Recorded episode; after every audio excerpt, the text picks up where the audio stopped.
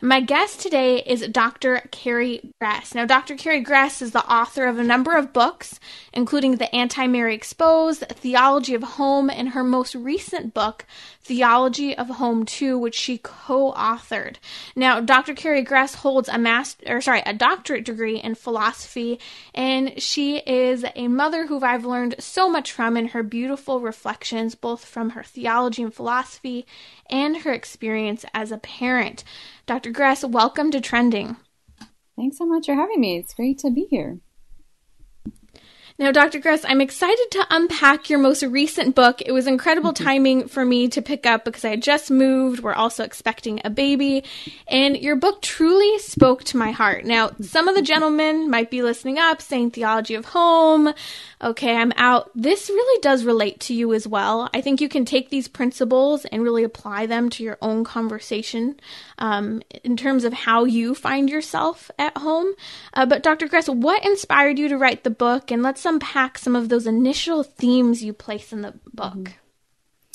Yeah, well, of course, the, the first theology of the home book, um, theology of home book, really focused on the home itself and um, just the basic principles of things like light and nourishment, and you know all these elements that we we deal with in the home. And it wasn't so much how to design the home, but more why we have this desire to home, eh, desire to design our homes, and how home is really meant to be this foreshadowing of, of heaven.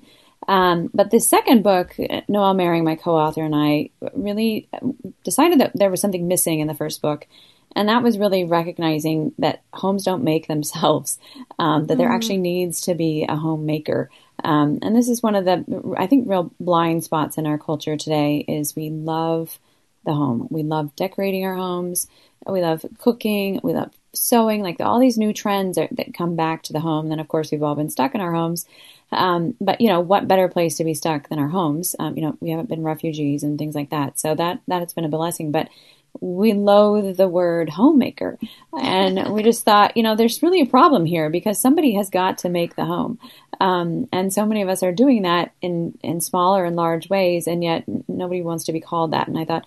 Uh, can we rehabilitate this word because it, it just doesn't make sense that we have so stigmatized mm-hmm. it and made it to be, to be so little when in fact there's something really great and amazing and wonderful about serving those people around us um, by making a home for them where they feel known and loved and treasured and they can kind of re- they can be you know grow into their own potential um, they just feel comfortable there's a sense mm-hmm. of sanctuary all of these things um, we all lo- yearn for and long for in our hearts um, so that was really the, the desire to dig deeper into that aspect that you know, homes aren't can't be robots, um, but there's really got to be somebody there uh, to make all of these things work. There's a tremendous amount of dissatisfaction for many people with regard to being at home, whether it has to do with being home and alone or mm. even burdened with responsibilities of family and children. And so many say, you know, I would rather be at work. I feel better. I feel happier, mm. more fulfilled at work. And so you at the kickoff of your book mentioned the three elements to evaluate career happiness by author mm-hmm. Patrick Lencioni. I'd love to mm-hmm. walk through those three, how people feel fulfilled cool. in work when those three are present, and how that relates to what it looks like when we're at home. So the first one is Am I respected in my job? Let's talk about this both from the workforce mm-hmm. perspective and the home. Yeah, no, this is one of those things that's just, it's always remarkable um, how unrespected women are, especially those of us that stay at home with our children, and how it's just kind of seen like an odd thing, or why would you do that? You, you know, you've thrown away your degree or whatever mm-hmm. that is. And so I think that that is one of the biggest challenges. Um, you know, all three of these are, of course, challenges um, but to be in this situation where you constantly feel like what you're doing isn't worthwhile, um, that that's a really heavy reality. And I think it's the same thing as Pat Lencioni makes the point, you know, that it, it's the same situation if you're in a job where you don't feel like this is the case.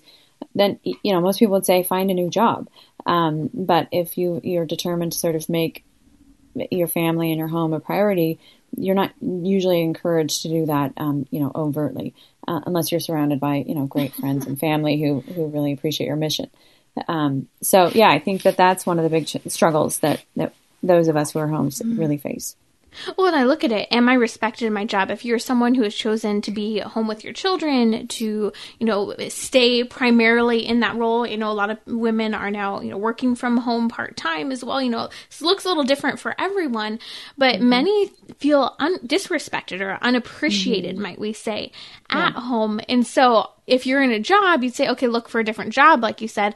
But if you're at home, many women are said, well, why don't you go to work or why don't you, mm-hmm. you know, mm-hmm. get a job? And even a lot of spouses will say that to their wife when they start mm-hmm. to feel dissatisfied. Right. Uh, so how do you kind of flip that in the context of mm-hmm. this book? Yeah. Uh, well, in so many different ways, of course. Um, you know, and, and as you mentioned, it's just funny thinking about how you, your clients really are your children, you know, and it's not like they're giving you kudos all the time. So, um, yeah, I think that that's the other challenging factor is you get it from the outside, but you get it from the inside as well. Um, but I think how, one way that we flip this is just recognizing what the, what we're doing is actually incredibly important and impacts the culture in dramatic ways. Um, and I think we have to sort of look at, at motherhood as something and, and homemaking really as something that happens kind of invisibly. It's a lot of the behind the scenes things that, um, and actually in one book we even talk about snow, how we compare it to snow and Our Lady and her grace to, to snow as well. Um, but it, you know, it starts and there's like no drama usually. It's not a big storm usually. It just is very quiet. And it's only with the accumulation that you start to realize, um, you know, it's really building up to something bigger. Um, and I think that that's one of the, the things that we have to be mindful of is that these things, this is a, a marathon. This is not a sprint. Um, you're not going to get quick re- rewards on it necessarily um, all the time. Yes, of course, they appear in great smiles and great relationships that you're building up, and you know, and interactions that you have with your your um, children and other family members. Um, but there's a lot of really hard points to that.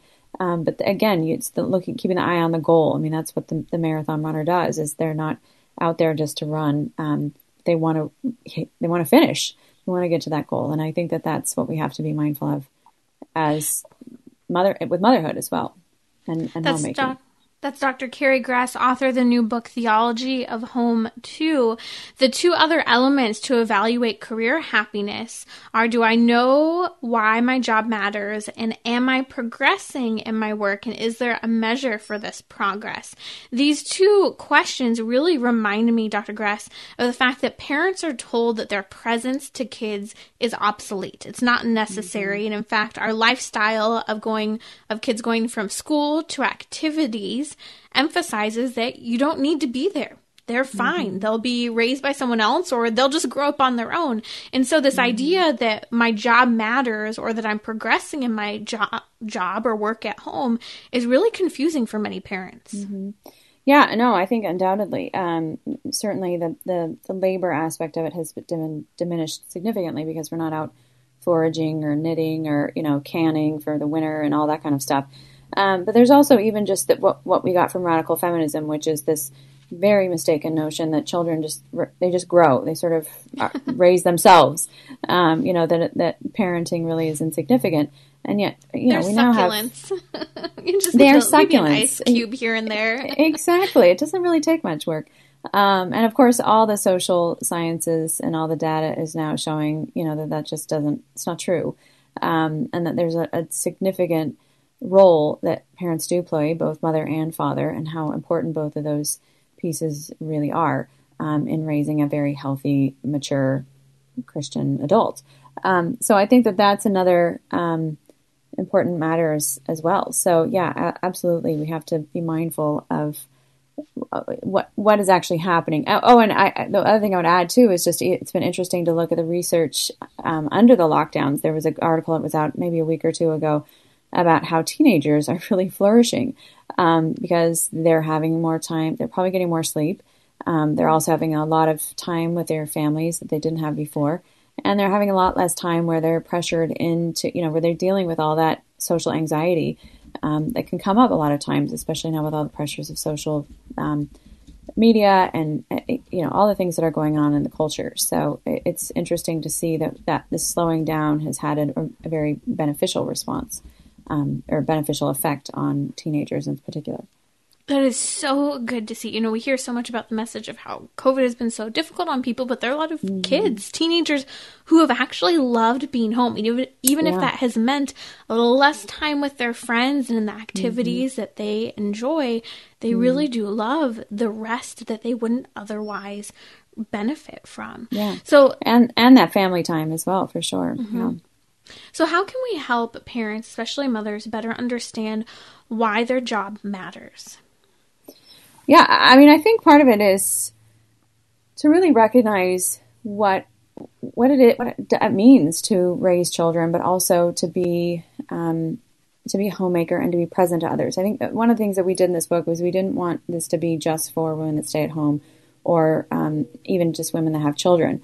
Uh, was, but we also wanted to recognize that there's a spiritual element to every woman that we're all called to spiritual motherhood. Some of us are called to biological motherhood, but that doesn't negate this the spiritual motherhood that we're called to, um, which is to, to, mother others.